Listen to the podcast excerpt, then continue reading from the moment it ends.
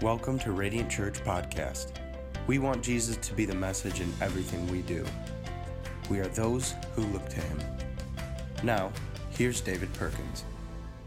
Jesus, we love you, and God, we thank you for what you're doing. And God, we just thank you that we get to be followers of you. We thank you that we get to see Tim and Channing um, fulfill the, the dream and the calling that's on their life to go and, uh, and reach people in Mexico. And God, we thank you that you have a dream, Lord, for each one of us, and that you've called all of us, Lord, to use the spiritual gifts and talents to help make a difference. And we ask that you would, God, use each one of us, God, to help people here in Kansas City and around the world come to know you. We thank you that we get to know you, the privilege and the honor of walking closely with you. We thank you, Lord God, that it's, it's not just trite, it's not just kind of a religious culture, it's really relational and it's really real. And so we honor you and we love you. And all of Radiant said, Amen. amen. All right, here we go. James chapter 3, we're going to pick up in verse 3. Here we go. Uh, when we put bits into the mouths of horses to make them obey us, we can turn the whole animal. Or take ships as an example. Although they are so large and are driven by strong winds, they are steered by a very small rudder wherever the pilot wants to go. Likewise, the tongue is a small part of the body, but it makes great boasts. Consider what a great forest is set on fire by a small spark. The tongue also is a fire, a world of evil among the parts of the body. It corrupts the whole body, sets the whole course of one's life on fire, and is itself set on fire by hell. Whew. All kinds of animals, birds, reptiles, and sea creatures are being tamed and have been tamed by mankind, but no human being can tame the tongue. It is a restless evil full of deadly poison. With the tongue we praise our Lord and Father, good, good Father, and with, and with it we curse human beings who have been made in God's likeness. Out of the same mouth come praise and cursing. My brothers and sisters, this should not be. Can both fresh water and salt water flow from the same spring? My brothers and sisters, can a fig tree bear olives or a grapevine bear figs? Neither can a salt spring produce fresh water. All right, so here James is kind of just laying out a theme that he really hit on strong in chapter one as well. And it's one of the strong themes throughout James is your words. And here we've got really strong the power of the tongue, the power of words. Have you ever had somebody say something to you that was like a sword and it just kind of cut you up? It stabbed you a little bit. And it wasn't like the old adage that says, Sticks and stones may break my bones, but words will never hurt me. Quite the opposite. It wounded you, it was painful. Or have you ever received a text message that was painful? Have you ever got an email that you just have you ever screenshotted a text message because it was so painful? You were like, surely it's not real, and you wanted to show it to someone, you weren't sure who, but it was just, oh, it just hurt. Or on the flip side, maybe, maybe you've said something that you regret. And you know that there was just that anger on the inside, and, and you thought maybe if I just say this, it's gonna feel good for about 30 seconds, except for that it wounds that person for a long time. Or maybe you've sent the email and you sat there should I send, should I not send, should I send? And then you send it, and it had within it death, it had within it pain. It was a jab, it was itself piercing. James here is talking about the reality that our words, our tongue, can be painful. And he uses these illustrations here where he says, okay, it's, it's kind of like a horse and the horse with the bridle. And the idea is that it's this big thousand, a 1,200 pound, this massive animal, and yet you can steer it with just the little bit, just, just in its mouth. And it's this little tiny bit, but can steer the whole horse or cause it to stop. And he's using three different illustrations here to get the same idea across, where he's saying, ah, or like a ship, you know, that's massive, huge, almost like a small town on the water that floats but by just a rudder, in comparison to the size of the ship, it steers the whole thing. And everybody on the ship is affected by just where that rudder goes, how the pilot, how the captain, how they decide to move it. And the last illustration that he uses is the spark, the fire. You and I know that even a forest fire can be lit, started, and cause a lot of damage by just a small spark. And the point is this he's comparing it to your tongue. He's comparing your destiny, your body, your future, your relationships to the damage that can be done with your words, with your tongue. And so the first big idea that he's just hitting really hard is your words have big power. Big power. It's not small, it's not kind of a little thing. And we do well to just kind of look at it today and kind of realign our hearts with it. And James is kind of like the Proverbs of the New Testament. It's real practical. And James is just speaking here saying, guys, you got to get this. You got to really understand that what you speak, what you say, it really matters. Solomon says, similarly in Proverbs 18, he says, the tongue has the power of life and death. So, with that tongue, with the way that you talk, it's got the potential not just for bad, but for some really, really good. So, it's got potential to speak life. And you, by using it well, man, you can speak life into people and you can have, be life giving. And we can have a culture around here where where people experience fresh air, fresh life, because you've got literally even where we're going today is the words of God coming through you, and, and you can speak things that create life in people and vision in people and comfort and healing. Or you can speak what ultimately is, is death. And this is a really big deal to our church. And obviously, it's a big deal to James, and Jesus talks about it. It's a big deal that's all through the scriptures. But when we started this church, we wrote out 10 big ideas and we put we called it radiant culture and and one of the ideas that we put in there right at the beginning is we build, uh, we build each other up through constant encouragement. Because this is so critical. If you can have a church where people are cutting and mean and say mean things, and it just will never go anywhere. You won't be able to light up the world. You won't be able to be radiant. You won't, won't be able to be a place where people really see Jesus if our words are filled with death. But if our words are filled with life, then quite the opposite.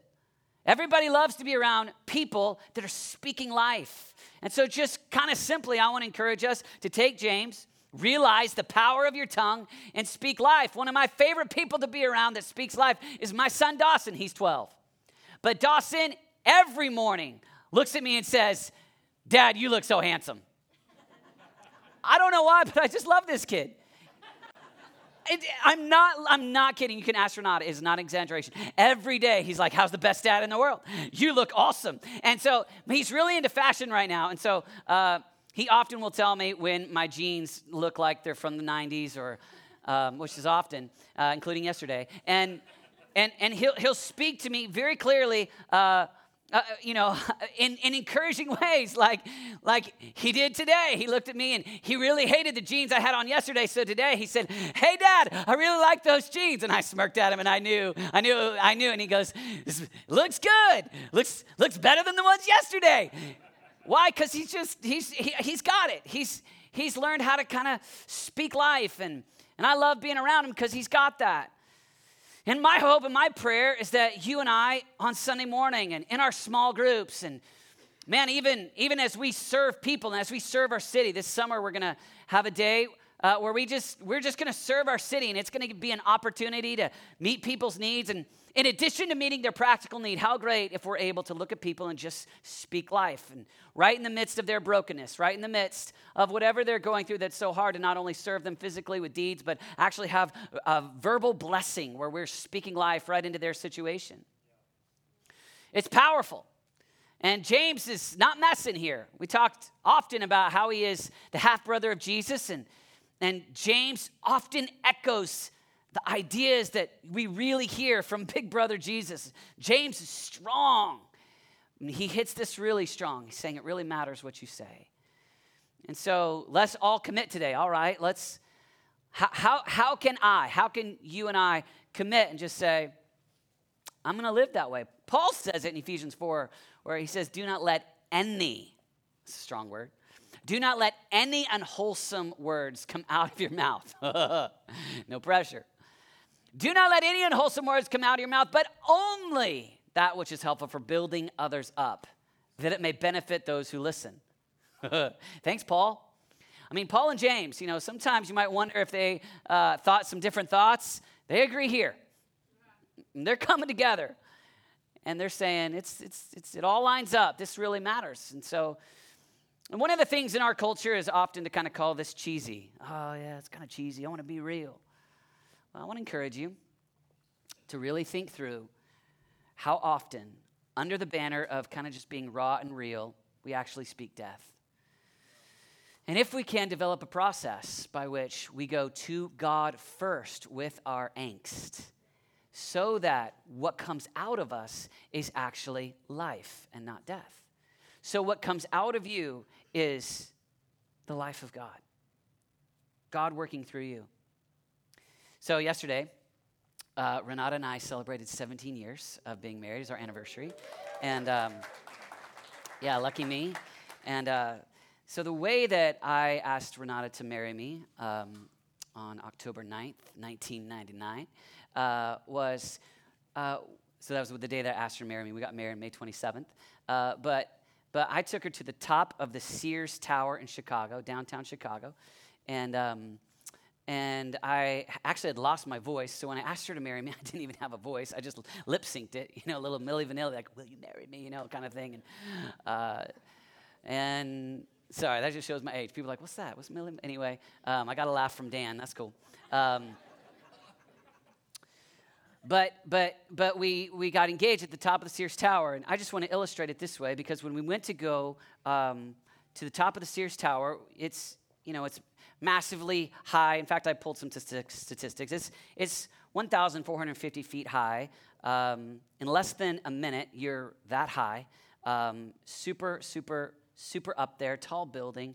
Um, 25,000 people per day go to the top um, to check it out. And so it's, it's massive, it's super high. But here's the intriguing thing when you go to get on the elevator that goes all the way to the top, you don't get to press the buttons. There's somebody there that's working it for you. And, uh, and so he's literally taking people up every single day or taking people down every single day. Here's simple illustration, but I just want to say this. Kind of like the elevator worker in the Sears Tower, your words take people up or take people down. And you're either taking them up or you're taking them down based upon your privileged opportunity to speak that day. And so I want us to think really like James talks about. Like let's let's let's focus on it. Like let's just be a church that works on, okay, I'm going to take people up with my words. I'm going to be kind of strategic in the way that that I talk and intentional so that I can help bring life and not death. So that my words, Proverbs 8, sorry, Proverbs 12, 18 says, the words of the reckless pierce like swords, but the tongue of the wise brings healing pierce like swords. And you and I know it's true. You and I know that that, that reality, when someone says something that's right to your core, that it, it, it's challenging. We want to be people that are just like Teflon and it bounces off, but it's painful and it's really hard. And so each one of us, I want us, where we're going to conclude today, is just, we're just going to sign up again with the Lord and say, okay, God, help me. Help me to be a constant encourager. Help me to tame my tongue.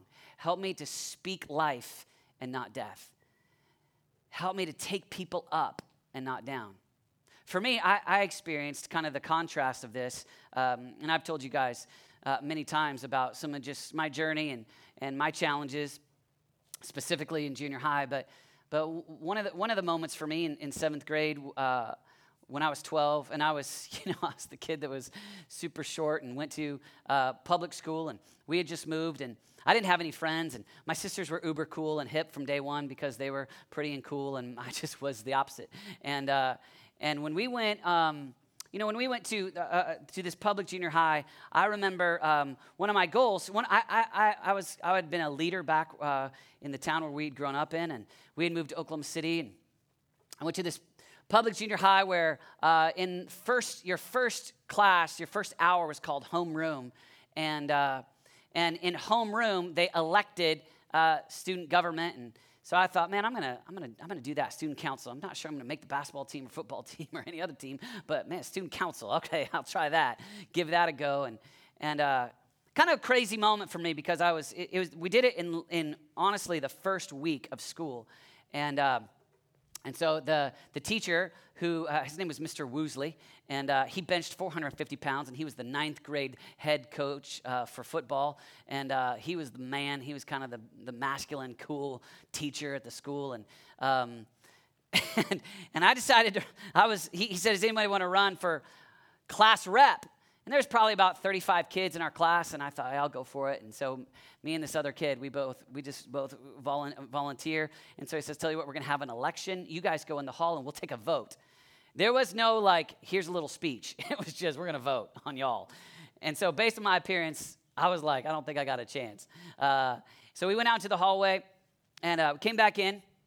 You got to remember, I'm brand new to town, brand new to the school. I didn't really have any friends. And, and uh, on the chalkboard, he had written Brian, that was the other kid's name, and then he'd drawn uh, with his chalk a line. And on the other side, he had written the word Alf. now, if you're a kid from the 80s, you know who Alf was.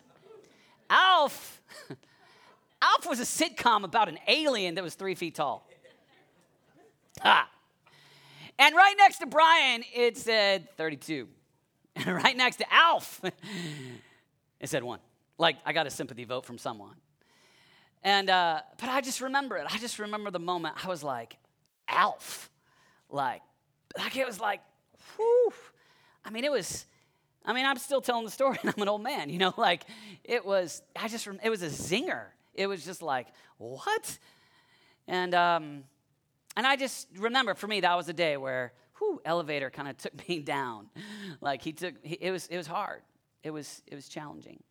And he laughed and, he was trying to get me to laugh, but I didn't laugh. You know, it was just, just kind of like, what? It's painful.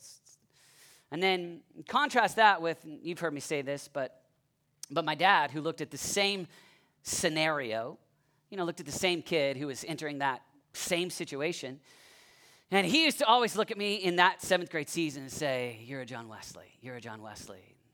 Of course, John Wesley helped lead the Great Awakening was a dynamic preacher of the gospel, and he was five three as well, but uh, he had a powerful call of God on his life. And, and so I remember in that season, you know, you've got different voices. You've got voices that are speaking death, Alf. you got some voices that speak life. And the voices that speak life make all the difference. And so for me, I mean, in that season, if you were to go back and kind of think through in a 12 year old brain, there was, it, there was one, you know, there's one that's speaking for me what, what God was speaking to me, right? There's one that's like, it's got the evidence, the, the, it's all wrapped up in what God was trying to get through to me, which was, hey, listen, this is how I see you. You got these issues, but this is, this is, this is the words of life. And we want to be people that, man, when you're at work or Maybe when you're serving here in Radiant Kids, or maybe as we as we go serve the city, or maybe as you decide to lead a small group, where you have the, la- the breath, the life of God coming through your words, and your tongue is actually a vehicle for God to use. And every day, every day, you have the opportunity to either take people up the elevator or take people down.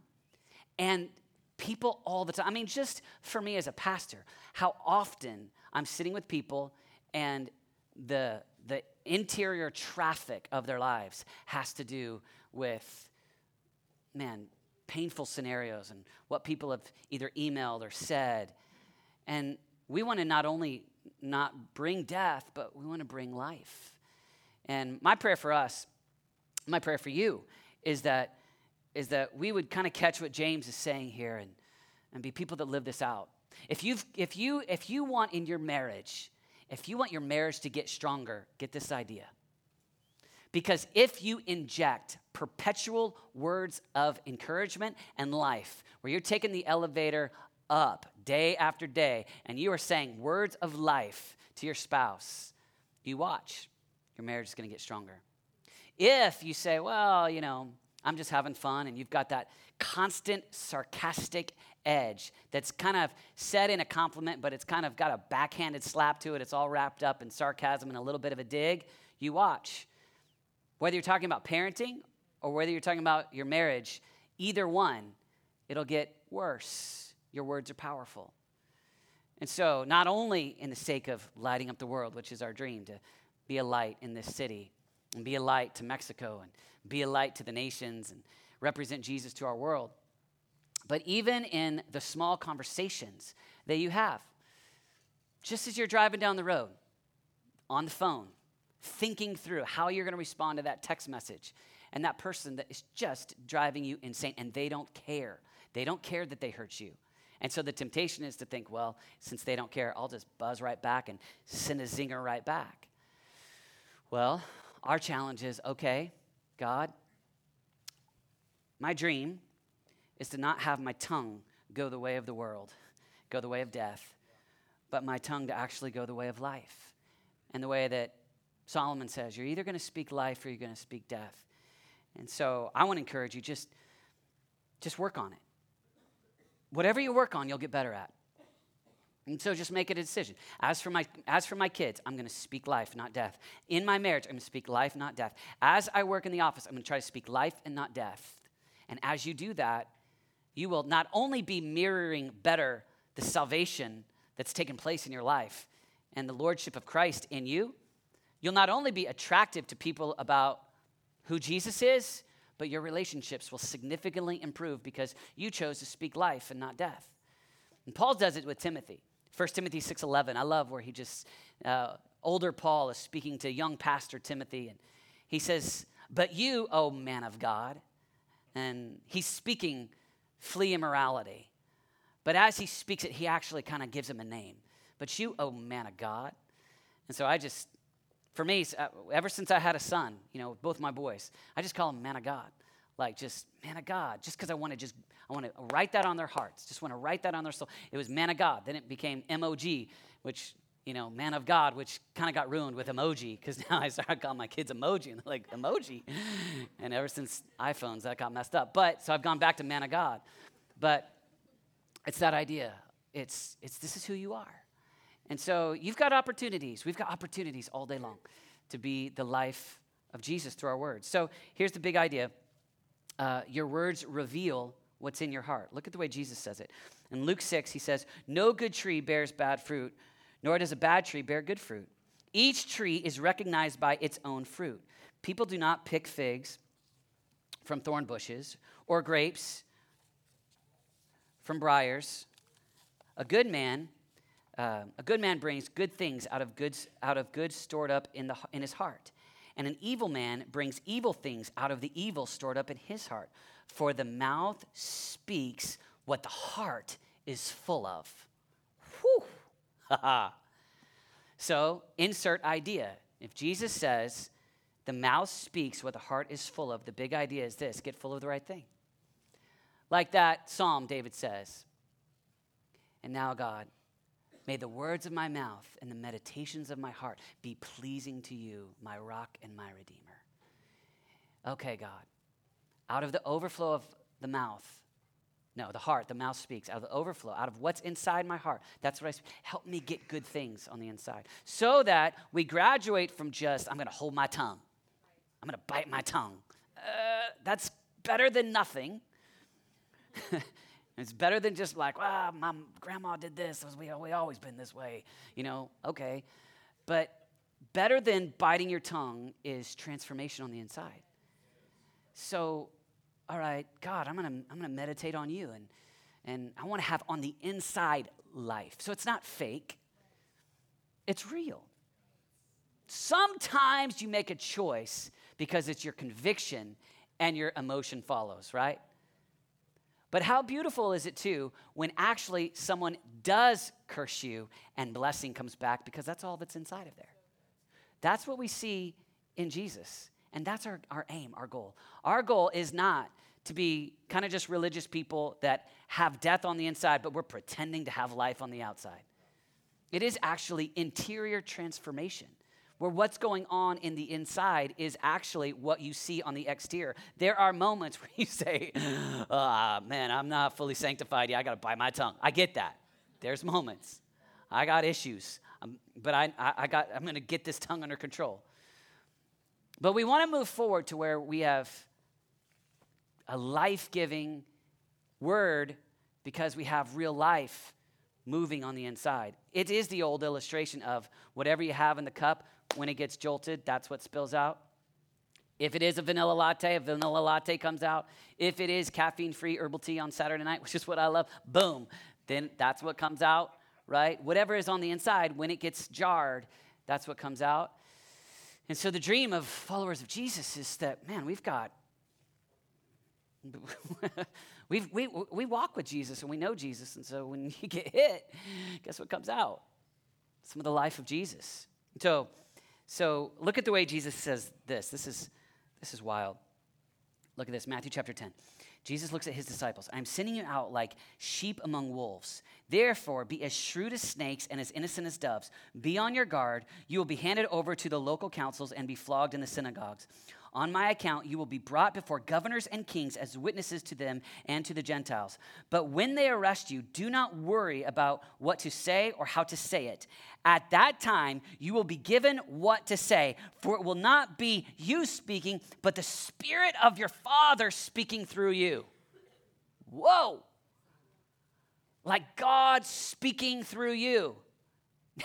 we're, we're going, all right, not just the tongue that's the spark that lights the forest on fire. Not just withholding it and it's this evil thing, and it is, but you do have the potential for transformation, and Jesus even talks about it. Jesus looks at the disciples and says, Hey, you know what? You can actually speak the words of God to people. That's weighty. Nah, David, come on now. No chance, man. I'm just kind of doing my life, and that's kind of kind of extravagant. No, you. You, just like the disciples, you've got the privilege and the opportunity to actually speak, to hear what the Holy Spirit is saying, and actually say God words to people. Like, like the word that I needed. the, the, when, in the season where I was called Alf, I needed somebody to say, You're John Wesley. Even though I had no clue who John Wesley was and there was no Wikipedia back then, I, I, I needed someone to speak that. And, it, and I'm telling you, it's, it, you've got it. You've got the Holy Spirit at work inside of you. And so you've got the privileged opportunity, all right? I can speak the words of God. Now, here's the scary one. This is the one where we all freak out. But look at what Jesus says to Peter. This is interesting. All right? It's, the, it's, it's in the same text right after the famous moment where Jesus says, You're a rock, and on this rock I'll build my church, and the gates of hell won't be able to overcome it. And Peter, it seems like Peter's going to be this great leader. And then, and then following it, from that time on, verse 16, Matthew 16, 16, from that time on, Jesus began to explain to his disciples that he must go to Jerusalem and suffer many things at the hand of the elders, the chief priests, and the teachers of the law, and that he must be killed and on the third day be raised to life. Peter took him, Jesus, aside and began to rebuke him. Never, Lord, he said. This shall never happen to you. Jesus turned and said to Peter, Get behind me, Satan. Ah! You are a stumbling block to me. You do not have in mind the concerns of God, but merely human concerns. Whew! I mean, Peter, all he's doing is just saying, no, surely not you. It's not going to happen. No, no, no, Jesus, it's, it's going to be all right. I, so, I mean, just Peter's just trying to just some words of positivity. And Jesus says, no, you don't have the words of God in mind. It's Satan. so I'm just saying, this is why I say James, little half brother of Jesus, he, he's got it. Like, because in that text where James is hitting it so hard that it's, I mean, the tongue is I mean, hell and it's death. And I think, I think James knows hey, it's real. It's real. And even someone as great as this one who was so close to Jesus said something, it's not, it's just, I mean, Peter's just trying the power of positivity here. And Jesus says, it's not, it's, that's not with the words of God. That's actually the enemy. And so I just want to encourage us. All right, your tongue's a big deal. Your words matter, and it's weighty. So we want to make good decisions day after day on how we do it. So we'll end with this. So be slow to speak. Let's just look at what James says in James 1, because he really hit this strong at the end of James 1, and then he picked up on it again in James 3. He says, My dear brothers and sisters, do not, uh, take note of this. Everyone should be quick to listen, slow to speak, and slow to became, become angry, because human anger does not produce the righteousness that God desires. You can't unsay what you've already said. And so, if in anger you just let it out, it's out. It's like toothpaste. You squeeze it out, you can't put it back in the tube no matter how much you want to, right? It's out. You can't take it back. And so, the aim, better than constantly saying, I'm sorry, which saying I'm sorry, man, we want to go there when we mess up. But even better is the first time to speak life instead of death. The first time. And to kind of make it our habit, you know? Like people get around you and it's life. I've got buddies that it's just life. My buddy John Bolin, he's been doing this thing called this Easter production around the country for 15 years. It's called The Thorn. When I, when I, when I moved to Colorado in the year 2000, he was my first boss. And uh, he was 31 at the time, and I thought he was like, you know, this, I, I thought he was old, you know, at the time. I was like, wow, he's kind of old youth pastor. Why are you still in youth ministry? You know, like, and, uh, but man, every time I go out to coffee with him, I left feeling like a million bucks, like ready to take on the world. Like I had this dream in my heart. Like, like at that time, I, I told him, and I had a, I told him, I said, I got this dream. Like, what if instead of gathering teenagers for concerts, what if we gathered teenagers to just worship and pray and get on our face before God? And I had all these other people that kind of laughed at that. And I remember, you know, this guy, he was just like, yeah, speak life. Every time I get around, especially in honestly a season where I didn't know anybody and I was new to Colorado, I was new to the town. Renata and I, we we were just trying to kind of make new friends. And every time I get around this guy in that season where I felt like there was a lot of a lot of challenges. And I remember getting around him and there was life. My prayer for us is that we'd have a culture where we build each other up through constant encouragement. We're going to live in a culture that says, speak your mind, tweet it.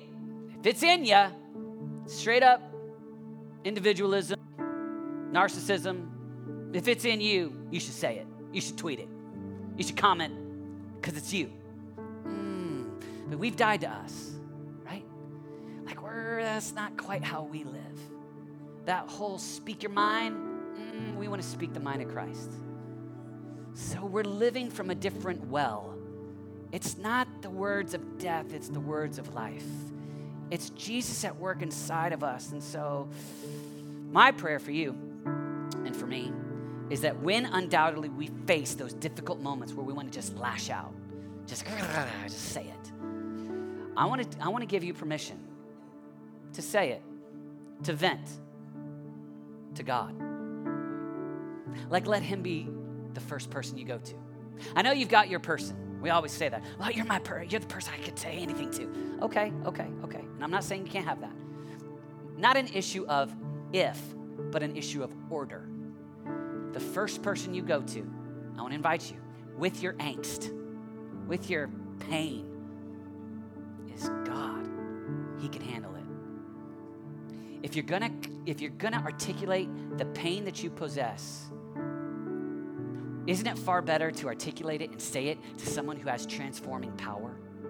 Like, isn't it better to say it to someone who has the opportunity, the ability? I mean, omnipotence. He hears every prayer. He's the one that can do something. So our temptation is to take somebody and just speak our mind. Go ahead, speak your mind, God first. Here's where I'm at, God. This person wronged me. This person. I mean, you find it with David. Psalm 3, Psalm, Psalm 10. I mean, David is, we call them the Psalms of Lament, where David just takes it and he says, God, crush the teeth of the wicked what he's doing. This is where I'm at. And I think it's beautiful because we come before God and, man, someone wrongs you. Someone, someone, someone hurts you.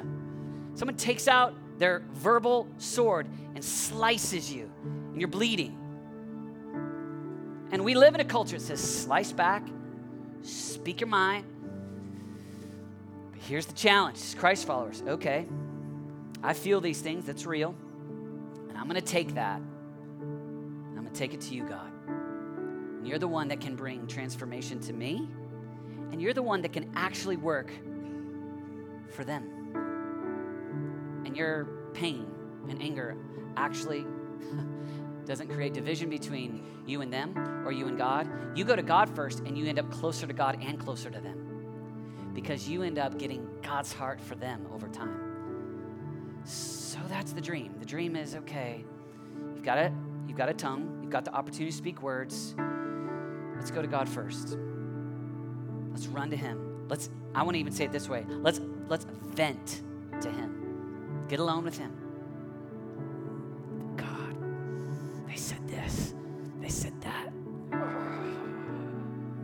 Work it out with him first. Then even even your accountability group looks different. Even the person that you want to share what you're going through, it's got some hope at the end. Because God will do something unique in your heart. God will help, God will help give you his perspective. And so when we got that, when we live that way, then what's coming out of radiant culture, Jesus culture, us, is life. It's constant words that bless, words that speak life into people. And the broken, hurting city that needs not another person to speak their mind and tell them, but a person that speaks the life of Jesus in their broken moment. And they'll see Jesus through us. And in the process, we won't end up dead. We'll end up with life. We'll be perpetually encouraging one another. And this will be a place that we love to go to. Man, because when you're around here, you experience life. Amen? Thanks again for listening. To learn more and to join our Radiant family, check us out on social media and online at radiantchurchkc.com.